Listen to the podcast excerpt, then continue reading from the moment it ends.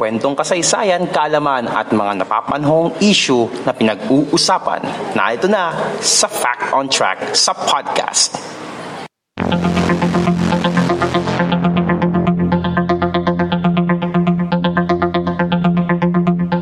Fact on Track sa podcast.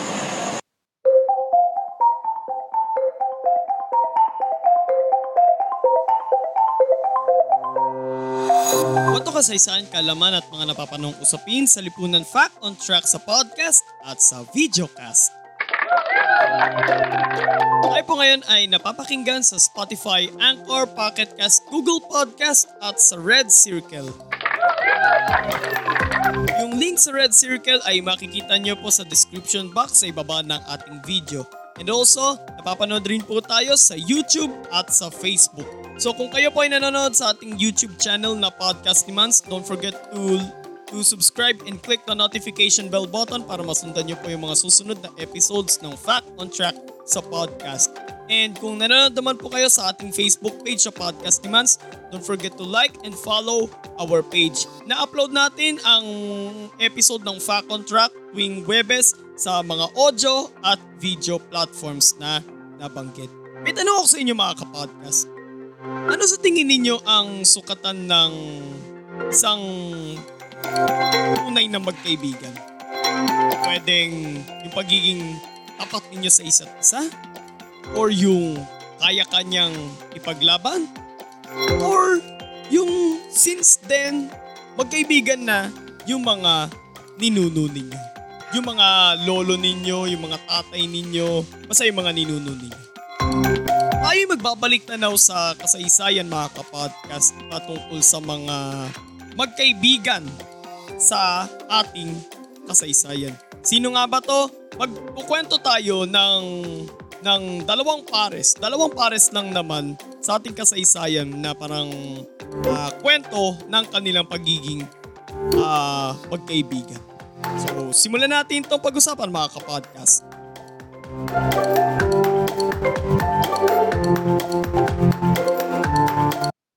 Ating balikan ang mga kwento ng kasaysayan dito sa Fact on Track.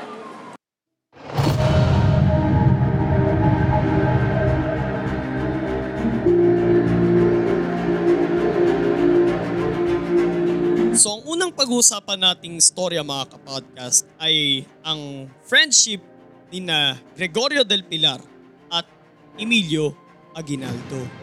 At ang pagkakaibigan nitong dalawang to mga kapodcast ay parang nagpapakita dito na kaya nilang ipagtanggol ang isa't isa. Kaya nilang ipaglaban ng isa't isa. Siyempre, ah, katapatan din ang kanilang patayan.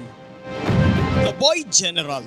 Ito ang ah, ito ang ating bansag sa pinakabatang general ng Himagsikan, si General Gregorio del Pilar. Age 21, pinamunuan ni Goyo ang labanan sa Kakarong de Sili sa Bulacan noong pagputok ng bagong taon ng 1897. Bagaman natalo ang puwersa ni Goyo laban sa mga Kastila, dito naman niya unang ipinamalas ang kanyang katapangan.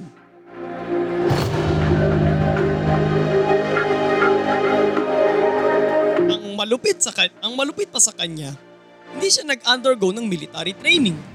Pero maraming mga engkwentro sa Bulacan ang kanyang naipanalo kontra sa mga Kastila. Dahil dito ay promoted kagad siya sa ranggong tenyente. June 24, 1898, siya mismong nagpasuko sa puwersa ng mga Kastila sa Bulacan o naselyuhan ang kanyang reputasyon bilang pinakamagaling na military leader. Dahil dito ay napasama siya sa grupo ni Pangulong Emilio Aguinaldo iniakyat pa siya sa ranggong general. Isa rin si Goyo sa mga signatories ng konstitusyon ng Biak na Bato. May kasama rin siya ni Aguinaldo mula sa exile nito sa Hong Kong hanggang pag-uwi. Matapos ideklara ni Aguinaldo ang sarili bilang diktador ng Pilipinas, itinalaga naman niya si Goyo bilang diktador ng Bulacan at Nueva Ecija. Pero meron raw tsaan na nagsasabing hitman daw ni Aguinaldo si Goyo. Sinasabi raw na inatasan ni Aguinaldo si Goyo na hulihin si General Antonio Luna dead or alive. Ang problema, hindi nagpang-abot si Goyo at Luna sapagkat papuntang Pangasinan si Goyo habang pakabanatuan naman si Luna. At sa kabanatuan, ah, pinatay si General Antonio Luna kasama yung kanyang ayuda de campo na si Colonel Francisco Paco Roman. Sinasabing si Goyo rin ang utak sa pagpaslang sa mag-utol na Jose at Manuel Bernal na mga ayuda de campo rin ni General Luna. Gayunpaman, naging tapat pa rin si Goyo sa kanyang commander-in-chief, si Aguinaldo. Sa katunayan, itinalaga rin ni Aguinaldo si Goyo na Commandant General ng Pangasinan. Pero nasubok palalo ang tibay ng kanilang samahan nang unti-unti nang sumusulong panorte ang puwersa ng mga Amerikano. Mula Pangasinan, nagtungo ang puwersa ni Aguinaldo sa LU o sa La Union hanggang sa makarating sila sa Ilocos Sur. Pagdating doon, nag-volunteer si Goyo na pamunuan ang pagdepensa sa Tirad Pass para makatakas si Aguinaldo. Noong unay pinipigilan siya ni Aguinaldo na gawin ito, but in the end, dito na niya inatasan si Goyo, dito na inatasan si Goyo na pamunuan yung pagdepensa sa Tirad Pass. Si Aguinaldo naman ay tumakas naman papuntang Isabela. Sa labanan sa Tirad Pass sa Ilocos Sur noong December 2, 1899, anim na pong sundalo ni Goyo laban sa tatlong daang sundalo ni Uncle Sam, ang Amerikano. Supposedly, sa kakaibang terrain ng Tirad Pass, mahirapan ng mga Amerikanong sugpuin ang puwersa ni Goyo. But unfortunately, itinuro ng igorot na si Hanwario La- Galut ang spot ni Goyo. Kaya naman, isang mala Steph Curry na Amerikanong sniper Isang mala Steph Curry na Amerikanong sniper ang umasinta sa likod ni Goyo. Tama ang bala sa batok ni Goyo at lumabas sa kanyang bunganga. Dito na nila tinuluyan ang 24 anyos na boy general. Samantala, nahuli naman ng mga Amerikano si Aguinaldo sa palanan Isabela noong March 23, 1901, a day after his 32nd birthday. Napakalungkot naman na birthday gift yun mga kapodcast.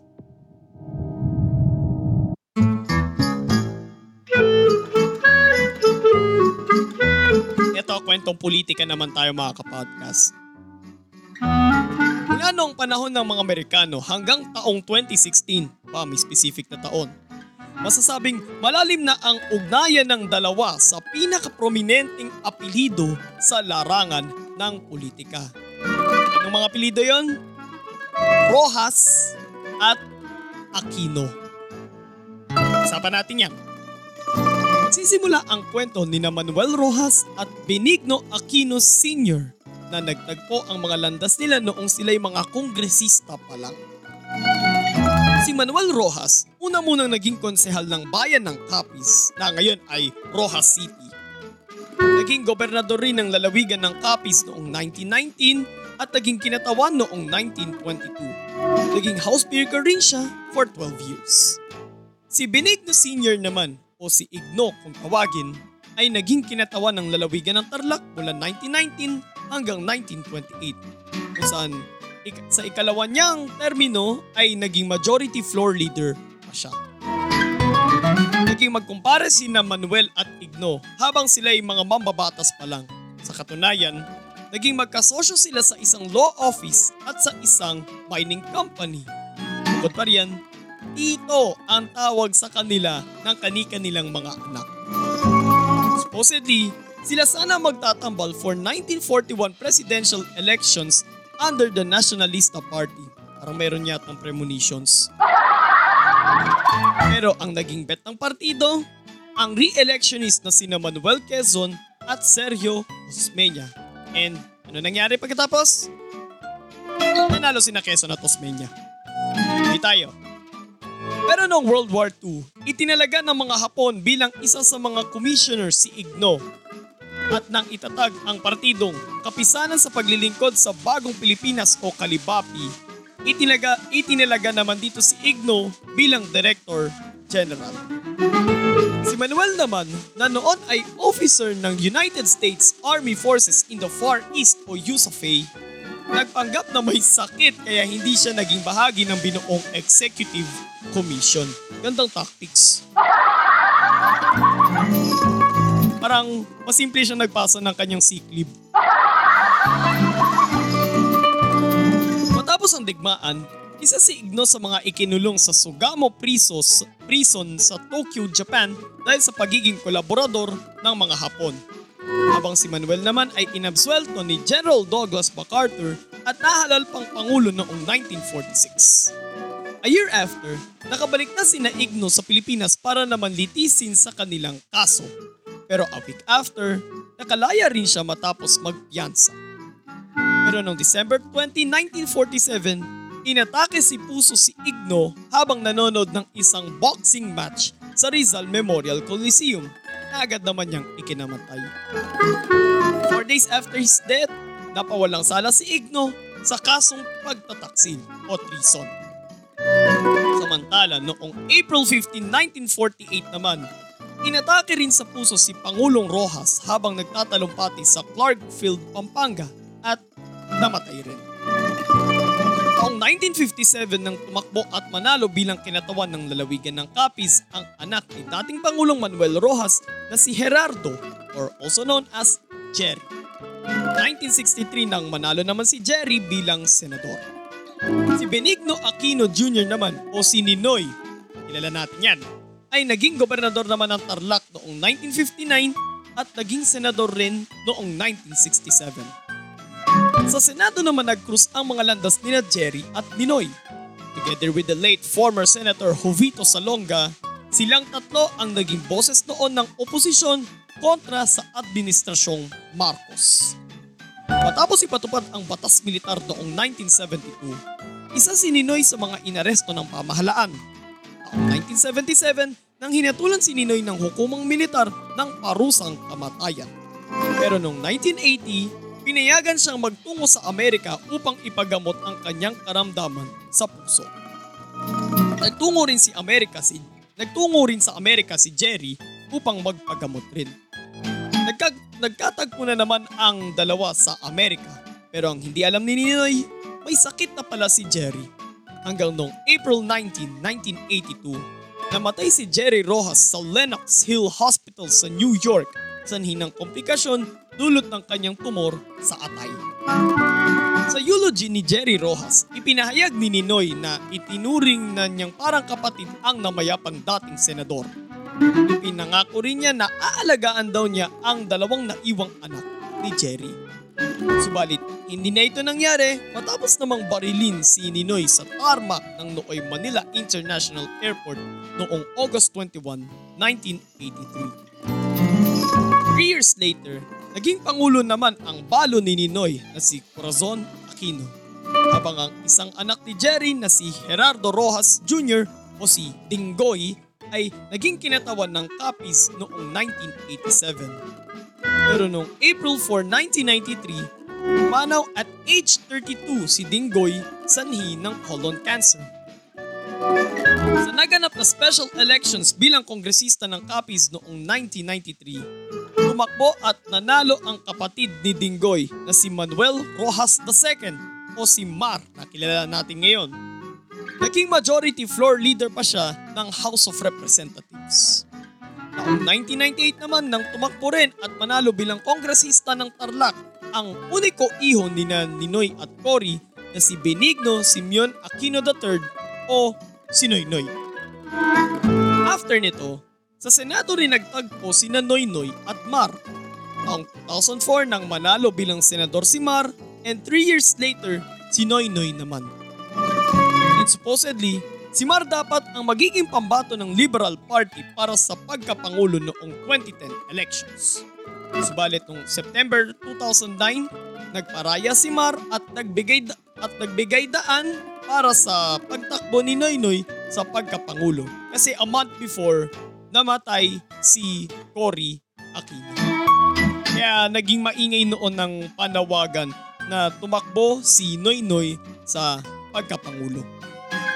Dahil doon, tumakbo na lang si Mar bilang vice-presidente.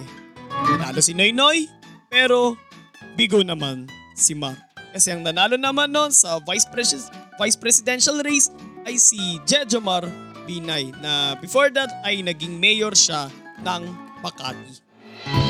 Pero hindi pa rin naghiwalay ang dalawa sa politika matapos italaga ni Pinoy si Mar bilang secretary muna ng Department of Transportation and Communications na ngayon ay Department of Transportation na lang. At pagkatapos ay itinalaga naman niya si Mar sa bilang secretary naman ng Department of Interior and Local Government. And after this, tuluyan ang inendorso ni Pinoy si Mar bilang kandidato ng administrasyon sa pagkapangulo noong 2016 elections. Pero katulad rin noong 2010, natalo na naman si Mar sa karera. At ang anong pangulo?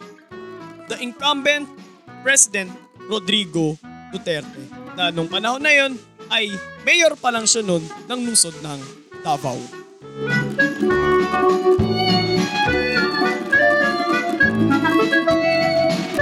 Fact on Track sa podcast.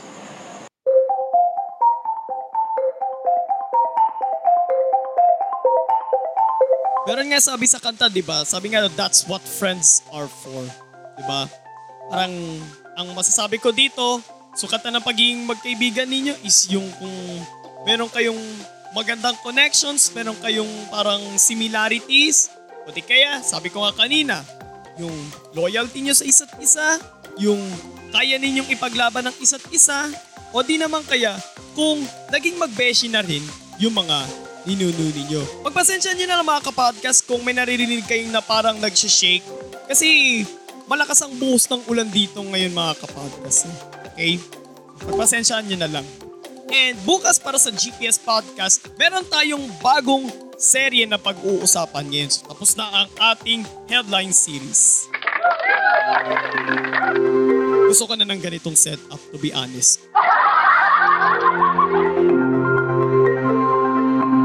Para sa buwan ng Agosto, ang pag-uusapan natin sa GPS Podcast ay ang mang ay ang kwento ng mga kampo ng militar at pulisya sa buong Pilipinas. Kaya naman ang pamagat ng episode natin ngayon sa GPS Podcast ay kampo.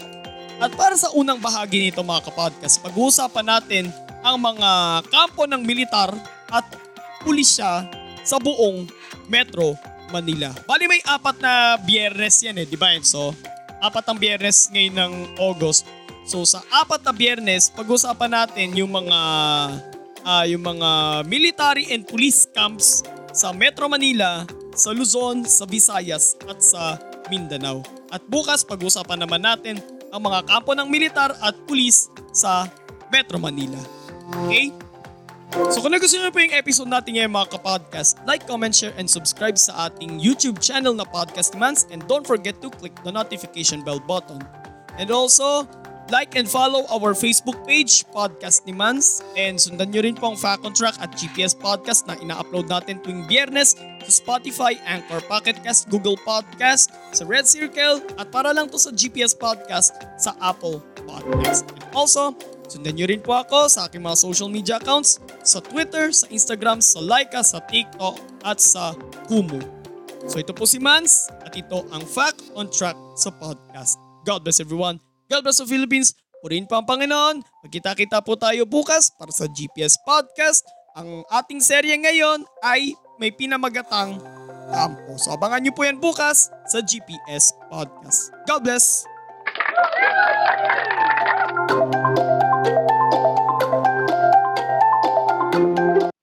Fact on Track sa podcast.